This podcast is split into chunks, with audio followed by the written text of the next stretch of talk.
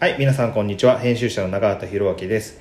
えーこのオンザストリートは、えーファッションの楽しみを言葉の力でドライブさせるをテーマとしたポッドキャスト番組です。今回が、えーボリューム9というわけで、前回に引き続き、えーボーイオーナーの奥富さんをゲストにお招きしてお送りいたします。よろしくお願いします。ますえっ、と、前回は、あのーまあ、2000年代について結構取り留めもなく話して、えーあとはボーイで実践していることにも、まあもちろん自然に触れる流れになりまして、はい。結構ね、その、前のね、えっ、と、この場所に移る前の、えっ、と、ボーイの話も、まあ、しし始めるとキリがないっていうか、あのそ、それこそ永遠なんで、そこはちょっと今回はちょっと泣く泣く、えーめちゃくちゃしたいんですけどね。いやこれねうん。あの結構そういう理由で、うんやっぱ過去のその話が、そあのよくその、うん、カットされる。カットされることが多く、いや、やっぱりね。非常に僕はいつこれをやっぱりねあの滝さんの話とか僕はねぜひしたいんですけど、要は一緒に働いてたね、うん。あのスタッフさんたち本当にみんな個性豊かで僕はめちゃくちゃ影響を受けたし、うん。あのなんていうか今のボーイはもちろんね富雄さん一人うん。のボーイだけれどもかつてのボーイっていうのは富雄さんが、えーもちろんものすごく大きな存在感を持っていつつも、うんやっぱり一緒に働いてたスタッフさんたちっていうのが、ね龍さんとはいはい滝さんっていうこの二人は僕の中ではすごく大きかった特に長手君がねよく来てたそうだそうだね。時期うん。ね。だからやっぱりそのその面々が織りなす空気感みたいなものジがあったねまあそこら辺の話はしたいんですけども あとニューヨーク上エクスチェンジがね始まったタイミングとかでもあったんでボーイが最後の方か、そうだね。そうそうそう、んだからすごいねファッションに与えた影響でかかもう本当いろいろ分岐点を作ったいやいやいや。タイミングだったんですけどそこはちょっと今回あれなんで、はい。あのせっかくね Spotify でこれ配信してるので、はいあの2000年代のそのファッションの面でも面白がれるような人たちの名前をどんどん上げてうん。できればこれを聞いてるリスナーの方々に、あのまずは音で触れてもらえたらいいんじゃないかっていうところもあって。そうそうそうでそこからほら今画像検索すればさ、うん。ピンタレストも何でもいっぱい出てくるんでね。こういう空気感だったんだみたいな。でビッグなアイコンは、まあ、結構前回ねアブレル・ラビットにいろいろ話はしたんでえーそのちょっと端っこの人たちっていうかこの人たちって言われた後名前出すとなんか まああれはす端っこではないけど、うんえ。ー、と今もしかしたら若い人は知らないかもしれない。っていう人たちいっぱいいる。でも僕らにとってはものすごく重要な人たちだったっていうね、うん。人いるじゃないですか。いますね。だからちょっとそこら辺をこうどんどん上げていきたいなと思うんですけどあのいきなりこれこういう振り方困ると思うんですけど、うん。思いつきますか？誰かそう言われて。だからそういうのが 時間かかるって言ってるんですよ2000年代って。いやまずさパンってさ。ロックンロールリバイバルは絶対に触れた方がいいじゃない？もうダントツに重要ですね。で特に今うん。まああのなんだろう。またこう見直されてるっていうか注目を浴びてるものではあると思うんだよね、例えば、そうだあねのビム君とまあただカズマ KZM がかなりその辺はやっぱやってるなと思ってうんまあ、るブロックパーーティーとキラーズをサンプリングしてるからね。あの、まあ、当時もそうだけどさそうん、のそうだね。なんかその辺のやでうん。の音楽がうん。こういうふうに、うんプデートっていうか、うんあの新しい形でまた届くとは思ってなかったし、そっかだからそのさっきねちらっと BIM うん。君の話、うん。 No Buses と一緒にやった曲とかは、やっぱりそのロックンロールリバイバル的な質感を、はい。やっぱり明確に引用ししたじゃない、うんだからまあ No Buses というバンドの存在自体がそうだし、うんねやっぱ今徐々にまた注目集め、うん。集め一旦確実にもう完全に終わったものだしねあれは、うんあの要は流れとしてはリバイバルは一回ほらもう完全にヒップホップっていうかラップミュージックにとって変わって、うん。完全にね下火になったものじゃない、そうね、うん。だからそういう意味で言うと一回終わったけれどももう一回戻ってきたっていうタイミングが今。すごいなんかニュートラルな表現っていうか、うんうん。あのーうん、今今ちょうどこうまた聞きたい感じとかを、うん。あのー常に更新してる感じはあるな。最初はすごいガレージうん。ロックなバンドのイメージだったけど、ん。 No Buses も。うん。けどちょっとね今回のアルバムとかでそうだね。最近出たやつとかで、うん。割とそれこそ2000年代の空気特に中盤ぐらいのうんうん。エレクトロそうだね。と、まあ、エレクトロニカと、ね。あのーバンドサウンドが混じり合ってた時代の空気とかもあるし、そうだね。うん、もうちょっとその後のなんて言うんだろうな。あのーまあそれこそピアノエモとかを超えて、うん。えーまあ、ジェームス・ヒールとかの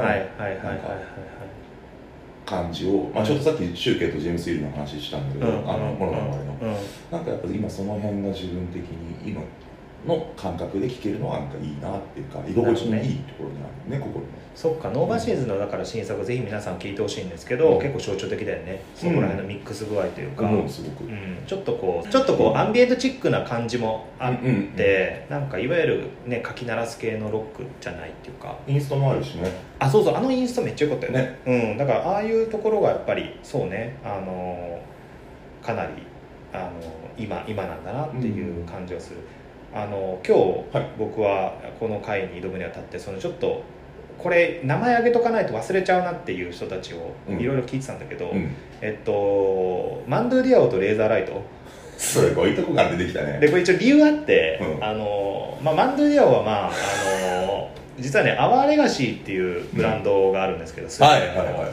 そのデザイナーにインタビューをした時に、あのまああの Mando Diao はスウェーデンなんで、うん。でその Mando Diao のメンバーの一人がエレクトロプロジェクトやってて、はい。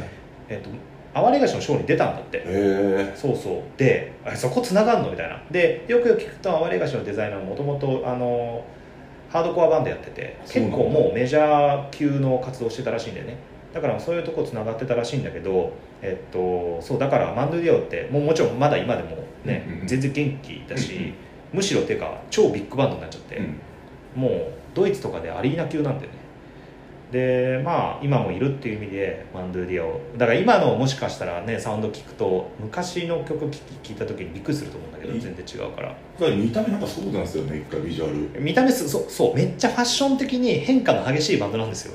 なんかうん。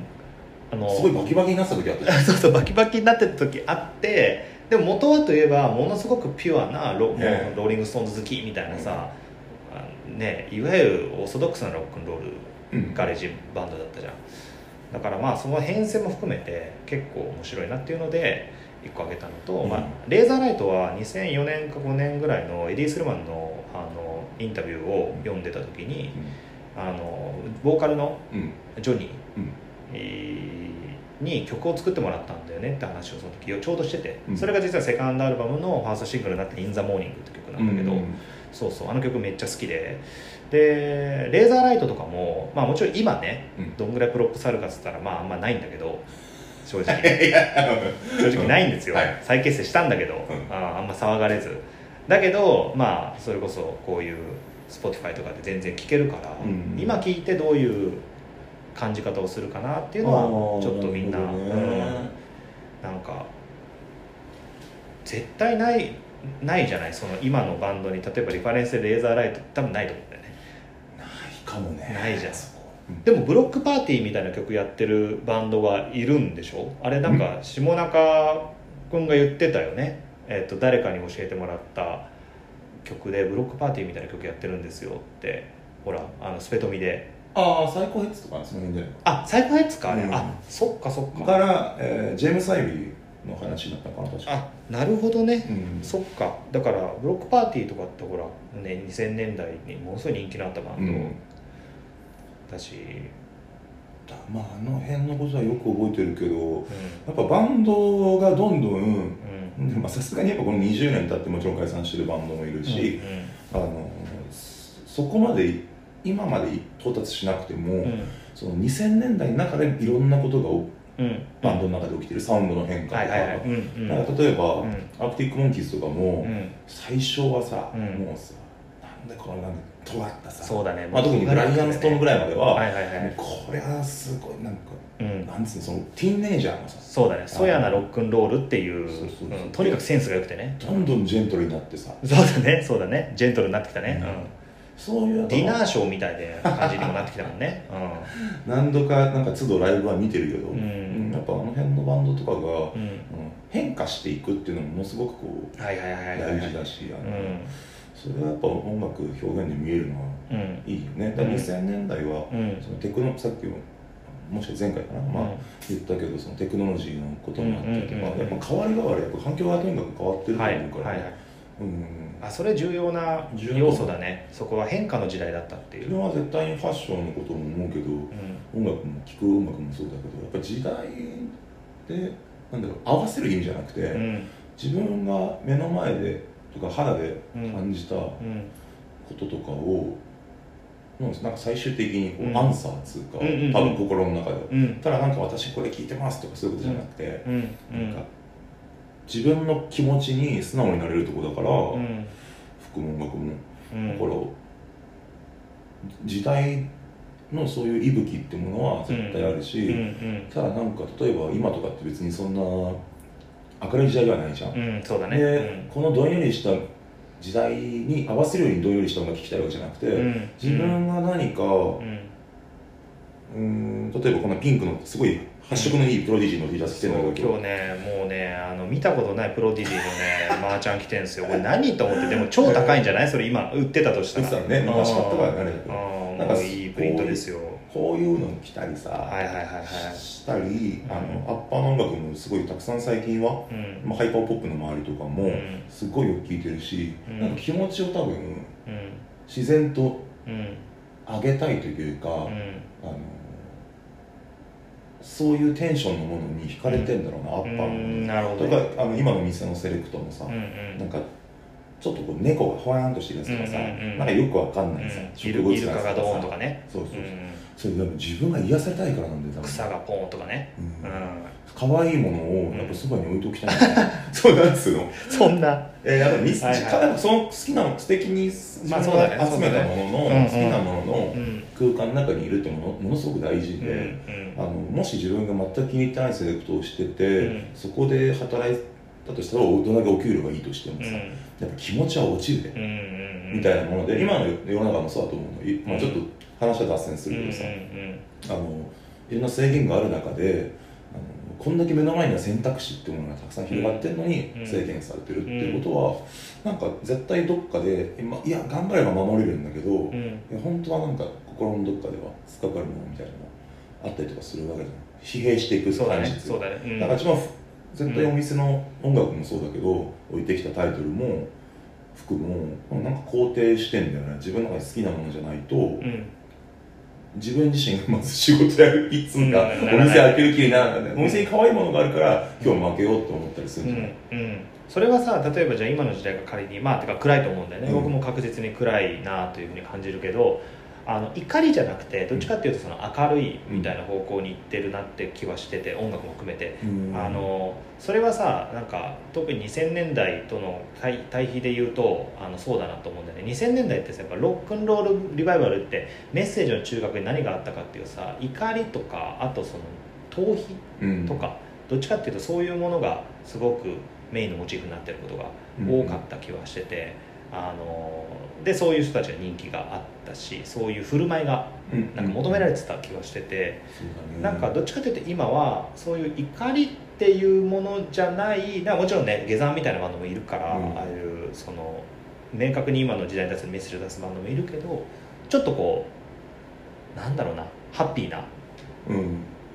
メッセージというかなんかモチーフが求められてるのかな、どうなんだろうね。単純に明るいっていうことって意外にこんな狂った時代に明るいって結構狂気かもね。あそうね。確かに。それ脅威でもあるしはいはいはい、はい。その表現って。うん、ちょっとじゃあそうっぽい感じもする。うんそうはあると思う絶対、うんうんうん。なくはないね。で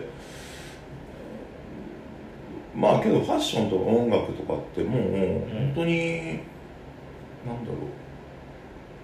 実はとても身近にあるものってうんいうか、うんうん。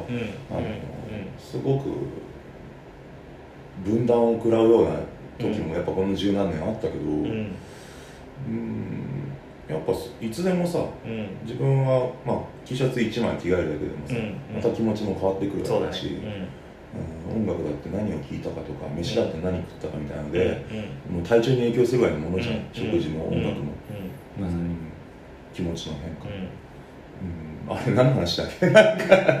ファッションがその体に及ぼす影響の話はなんかまた別でちゃんとしたいぐらい結構重要なテーマだなとは、まあ、特に今ね、うん。あの T シャツ1枚着替えるだけでっていうのはまさにそう思うし、まあ2000年代です。端っこに太鼓の話を最初してたんでね。そのそうかそうかそうそう。でまああの今ねうん。そういうそのヒップホップの界隈とかではい。サンプリングされることが出てきたんで、まあ、みんなそのオリジネーターを聞くと今どういう気持ちになるのかなとかさ。ああ。だから例えばそのカズマみたいなラッパーの音楽を聴いた時にキラーズが元ネタだって知ってる人がどのぐらいいるかとかさ。ね。あなんだろうけどやっぱね、うん。あのミスターブライトサイド知ってるかなみたい誰かがいまあまあ絶対に聞いて自分とか分かるんだけどさ、な、うん。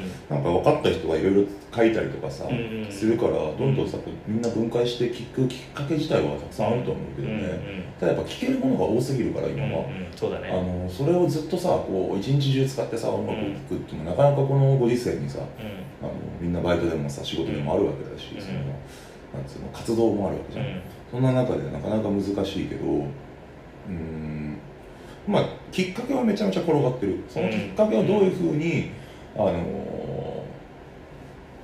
一番なんだろう可能性の高い範囲で届けるかがお店とかその場所を作る人の仕事っつうか自分はやりたいことはそういうとこもう本当ボーイはメディそういう意味ではメディアでそこでから何を発信するかってことが全てだし、ろ自分で見たことがさうん。そのまま伝えてるからさ、うん。なんか今これが注目を集めてるみたいなことで取り上げることはさうちはないから、はいはいはい。やっぱそれが多分もしうちがうんメディアという感じで、うん。えーまあ、何か情報を伝えるっていう意味で、うん。メディアとしてこう言われるならううんちはやっぱもうめちゃめちゃだ自分の何作ってんだろうね。だからある意味もうジンとか作ってることとかもうん周りのさ、うん。お店に来てくれてる子とかねもうなんかやっぱそういう自分の好きなものをこう伝える手立てじゃん、うん。ある意味手立てというか、あのうん。表現だから、まあ、うちはたまたま場所があった方がいいと思ってね、うんあと物があった方がいいと思ってやってるから。うん、まあでも、まあ、自分はそういうほらあのメディアのね、うん。業界っていうかにいるんであの今の正直ほら大衆メディアって別にそういう意味で言うと、えーメッセージを発するとか、うん。えーこ次のそのステップを示すとかっていう役割はもうとっくの昔に多分放棄してて、うん。どっちかっていうと最大公約数的なものを再再再説明するとか、違う方法で見せるとかでそういうふうにして既存のファンダムを何度かこう味方につけて物を売っていくみたいな、まあ、媒体売っていくみたいな方向にも全然シフトしちゃってて。でそういう意味で言うと暴飲みたいなところに行かないと逆に次何来るのかとかうん。今何が面白くなりつつあるのかわからないね。うん。だそういう意味でメディアっていうふうに思ったっていう。だから本当はそれが従来の王道のメディアの役割ではあったはずが、えっと、既存のメディアはそれやらなくなったんで、うん。代わりにやってる人がここにいるっていうか、まあ、それがでもうん。超個人の気分と紐づいてるだけだから多分本人はうん。そういうふうにはね、なかなかね。個人のうあれでしかないからね。行く先がね。うんうんうん。でもやっぱこれだけさその東京のあらゆる場所に遊びに行ってていや本当にそのストリートにいる頻度っていうかうん。異常だと思うんだよね富山はね。俺ね すごい印象的だったのが、うん。コツのさ、はい。あの CYK のパーティーにあのサーカスうん。かなんかに僕が遊びに行った時に、うん。切ってってでその時かなそれかスタディのレセプションかなんだなんかだったんだけど、うんうんうん。えっと、もうそれが3つ目ぐらいのパーティーだったうん。ので、富岡が来た時に3つ目だわみたいな。で何個行くの今日っつったらあと3つあるっつって。で俺その後自分のことだけ笑っちゃった。そうそうそうそう。すごいなと思っていやでこれ毎週やってるのって大体結構その回るようにしててでうんいいパーティーっていうのは本当に回んない巡んないとめあの要はそのなかなかねいいパーティーっていうのはないんだ。ないからって話をしててもうでさっきのほら14歳のさ、うん。あの面白いと思ったらもう行っちゃうみたいなものも含めて、もう完全にフィールドワークの人っていうかそうそういう印象が強くてあの自分なんかもう本当すぐ眠たくなっちゃうんで、うん。あの そういうのができないんだけどいやだからそれがやっぱりだからそういう意味で言うと個人の気分なんだけど完全に包括的でもあるっていうかめちゃめちゃ見てるじゃん。うんまあやっぱり。好きなんだろうね。もうねこればっかしはね。でメジャーもインディーも問わず。うん、うん。まあ聞く分にはもう変わらないっていうか例えば、うん。まあちょっと表現としてはいいのか悪いのかわかんないけど、うん。あのすごくこうさ高級なお寿司をささ、うあのんねうん。食べたい時もあれば、うん。あのカップラーメンも好きだし、うんうんなんか別に中華も和食も何でも好きだし、みたいな感じで、なんかやっぱそれは服もまあギャル服もよく買った時期とかあったりマルキューしょっちゅう行ってはいとはいはい。そういうとこヴィンテージを混ぜることに快感を得たりするし、ギャルはずっと言ってたよね、うん。体の中でもさ結構きっと何かいろんなものが混じり合ってるわけじゃん、はいはいはい。さっきカレー食ったけどなんか全然2時間後にはその組み合わせの悪いなんかものをさ、うん。飲んでるかもしれないし、うんなんかそういうことを、うん。全体的に楽しんでんだろうね、うんうんうん違和感とか、うんうん。まあ違和感なんだけどしっくりくるうん感じとか、うんはいはいはい。違和感なんだけどしっくりくる感じね。うん。うん。なんかちょっとやっぱ自分の中うで、んいろんなものを多分自分の好きなものを、あのー丁寧に届けるはいために、ううんためにっつうか、うん、丁寧に届けたくて自然とそうなってんだろうね、あのーコスプレ化することに一番興味を持ってないから、うんうん。これとこれとこれを組み合わせてこうなるこれで完璧です、100点のコーディネートみたいなものにすごくいつもつまらなさを感じてて、うんじゃあなんかこういう格好してるから音楽もこういうものを聴いてますみたいな、うん。もう、まあ、いいんだけどさ。でもそれがさ結構良しとされるか界隈もあるもんねうん実際に。なんていうかその原理主義っぽいっていうかなんかその T シャツ着てんだったらそれ好きなんでしょみたいなさ。でそそれはそれでうん。あのなんつうんだろう先人がやってきたことだし、うん。あのすごくこうドハマりしたらさそこしか見れない、グーッとさ興味を持ってってのがいいんだけど、うん。やっぱ自分はやっぱ今までもっと自分他にも好きだったものも置き去りにできなくて、うん。絶対どっかでなんか茶目っ気は出すし、ファッションの中に、うんうんカチッとしてるような例えばスーツスタイルの中にも、うん。これ合わせてんのかみたいな、うんうんうんベルトこんなんつけてたみたいな、うんとかなんか絶対遊んでるよねどっか。まあ、あるいはプロディージでもピンクとかね。あそうそうそうそうこれがだからガチのロ価値的には超ガチのロックティーなんだけど、うん。そう見見えないスタイリングになってる部分とかは非常に合意的だよね。そうだね。だから高いものを着てるものとか安いものを着てるとか、そういうところでもないし、うんうんなんか一つのブランドだけで全身固めたこともないし。うんううんん。それはでもやっぱりさにそのルーツがやっぱりそのなんだろうね20年前のその2000年代にあるっていうのうんはうん。一個やっぱ大きいんだろうね。大きいね。多分それがそのそこがやっぱりそのそういう作法だったっていう、話をちょっと戻ると、ん。2000年代はやっぱ多分たくさんその影響がありすぎて自分の中で、うん。そのアイコンを絞れなかったわけじゃん。はいはい絞れなかった。よ自分の中で。さそれやっぱねいろんな影響がわーってもうとんでもないこう、うん。なんだろう。うん。うんすごいなんですね。いやちょっとまあ、今全然いい表現じゃなかった 思いついたけど。全然良くない表現おとだっお届けできないぐらいの表現だった。たちょっとあまりにも自分が惨めに感じちゃって。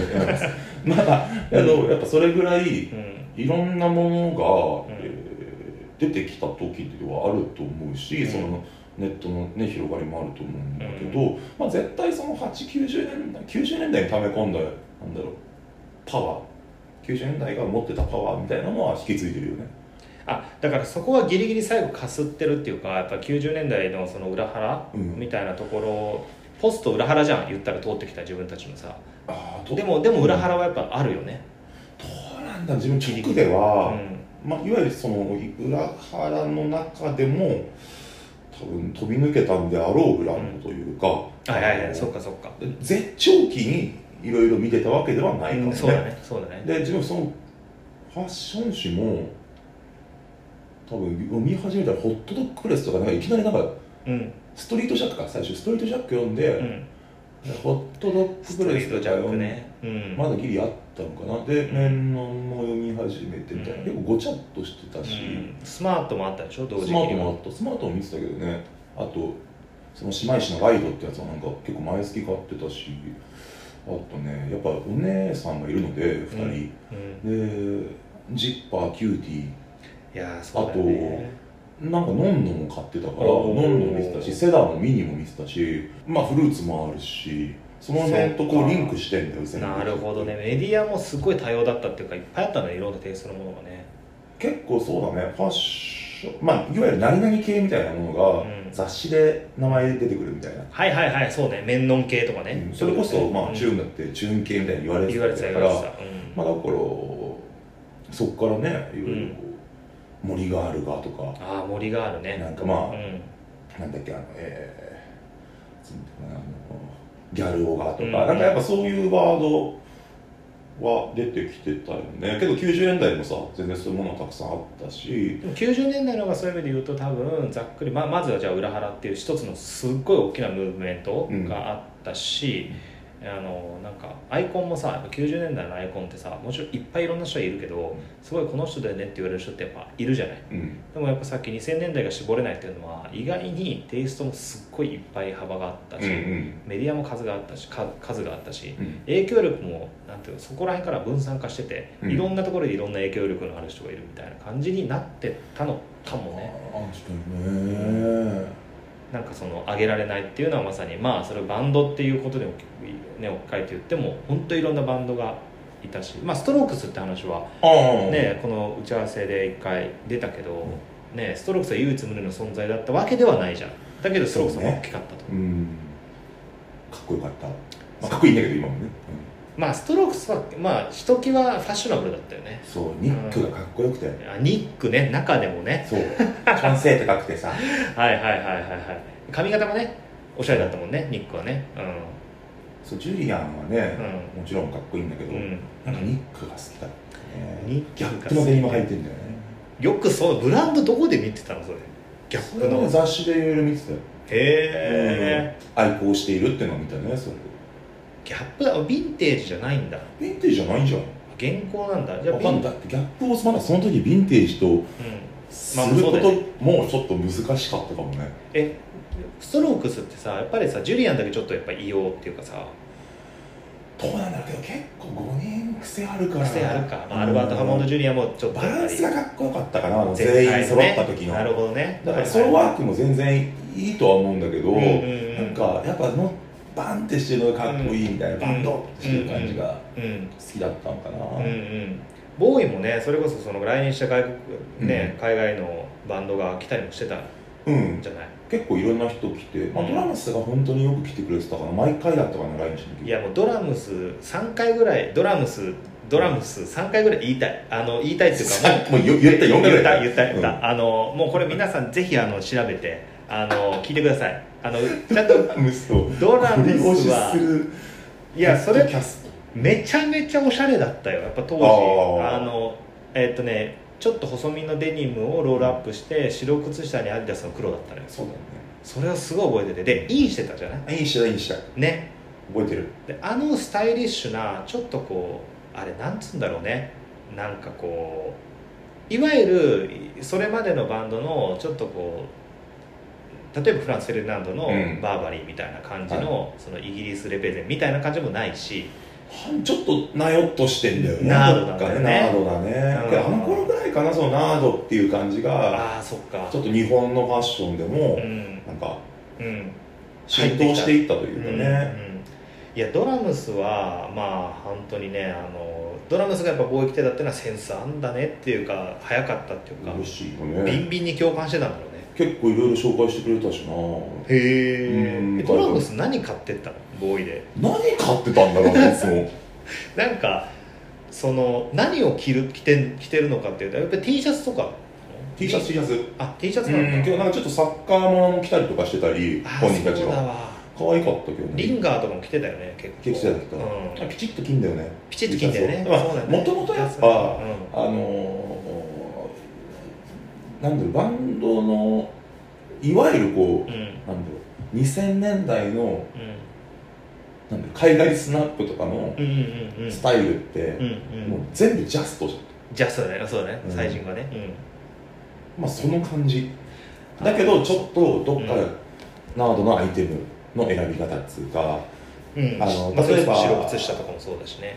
当時とかだと House of Holland とかも流行ってたと思うんだけど。ハウス・オブ・ホランドねはい。あれが多分ロンドンのバーンって感じのさそうだね。時うん。に、うん。まあああいうなんだろうエレクトロファッションみたいな、はいはいはい。エレクトロって本当にすごいななんかやっぱファッションから先行してた感じの音楽ジャンルっていうのはあれすごかったなと思って、まあ、まさに狐とかがね、うん。出始めたタイミングでもあったしねそこら辺もね、なんかパンクとかってまあいいろんなパンクがあるけど、うん。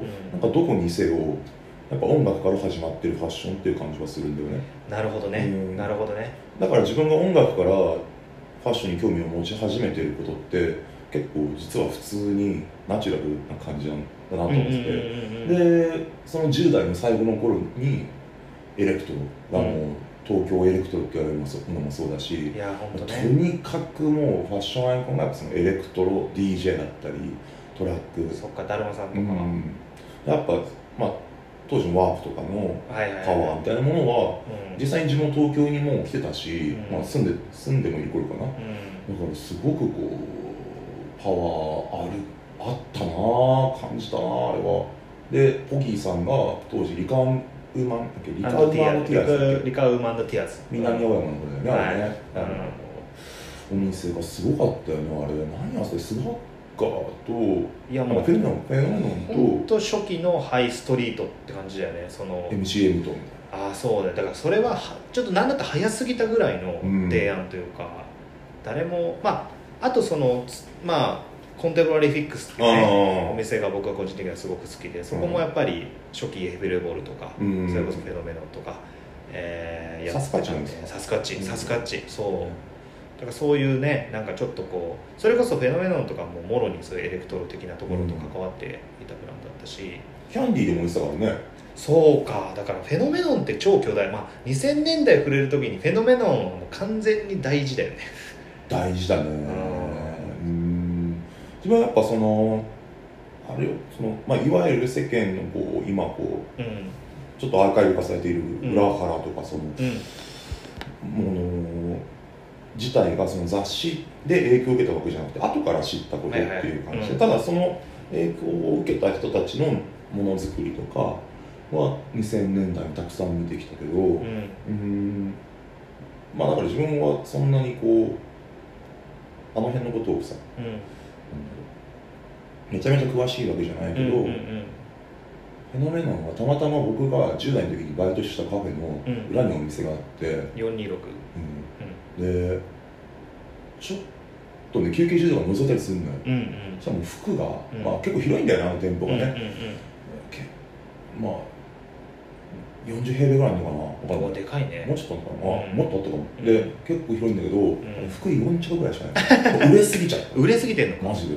すごいね。やっぱあとオープン前の列とか普通にあったもんね。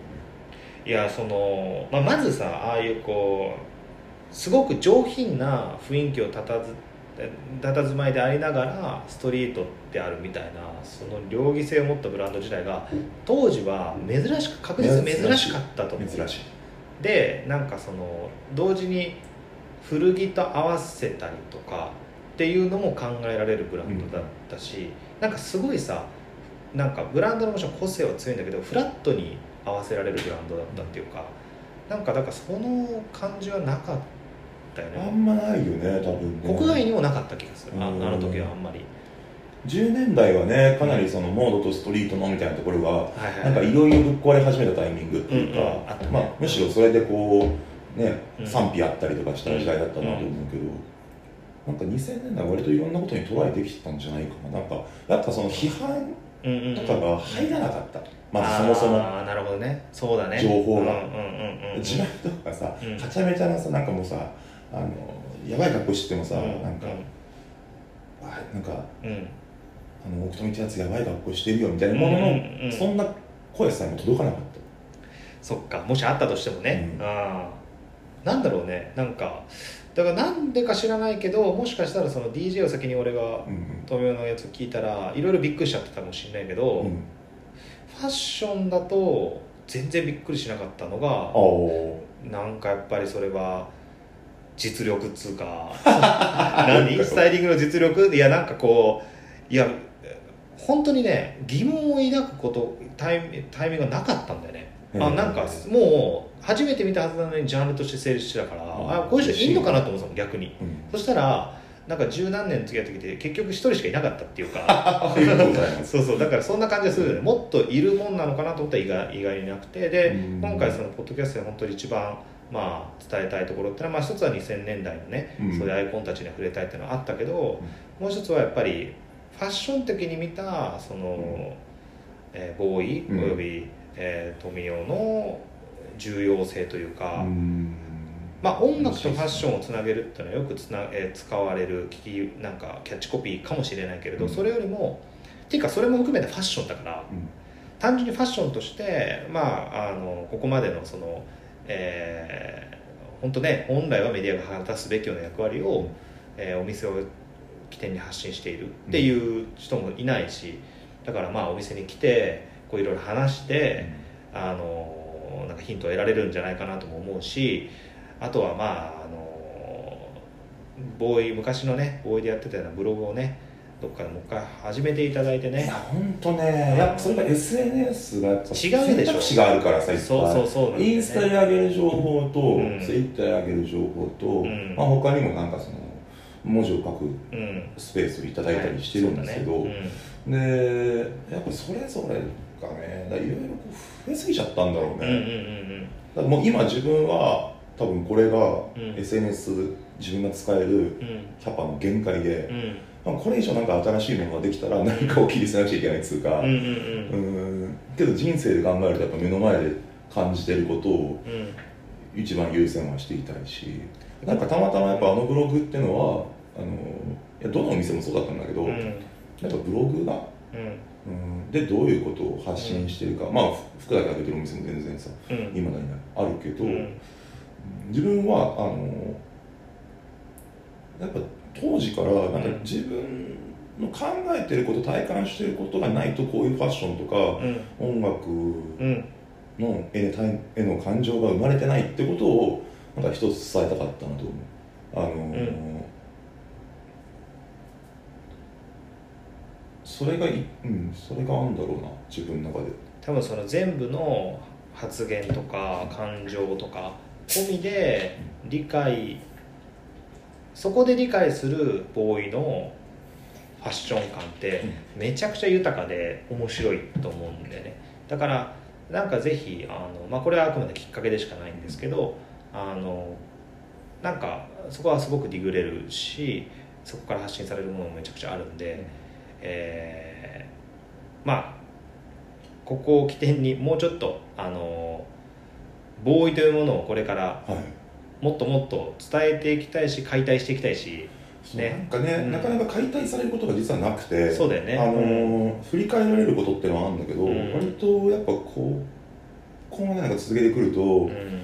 どういうことがありましたか？どんなこううん年表みたいなものを、うんもう自分も思い出せないこと多分いっぱいあるんだけどうん 何年いてみたいなね、いややっぱまあ探れないというかいろんなところからあのボーイのことも僕のことも知ってくださる方っていうのはいろんな角度であのそれは、まあ、もしかしたらこのポッドキャストなのかもしれないしお店を知ってからなのかもしれないし DJ で初めてたまたまどっかで見たとかもしれないしいろんなこと言われるのよやっぱ自分を知るきっかけは。うんで最近もなんか司会した番組とかで、知ったけどこの人はどういう人なんだろうみたいなことをなんかネットでネットっていうかツイートでされてて、うん。で確かにどういう人か分かんないよなと思ってお店もやってるんだこの人とか書かれたりしてて、むしろお店だからね。いやだからその順番が変わっちゃうよね。でなるほどね。どんな形であれ、うん。あのきっかけになれば嬉しいしまあ、自分の存在が伝わるというか、うん、そういうのは嬉しいし。うんなんかうん。多分ファッションとファッションミュージックってそのね、うん。あの屋号にうん。書いているのは、うん。うーんなんかね多分自分の中で、まあ、最初ユーズドヴィンテージっていう、うん。その実は独立する前は、そういうサブタイトルっつうか、うんうん接続したんだけど、うん、なんかファッションのミュージックにしてからは自分のやりたいことがすごく明確自分にとってすごく大事なことはとてもある意味自分にとっては、うん普通であるっつうか、うん。あの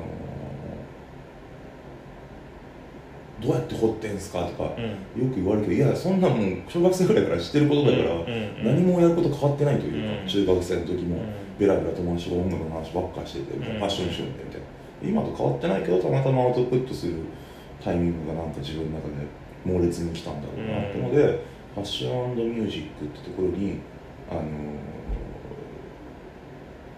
自分がやりたいって思ったのは多分誰も自分の感覚では触れてないから。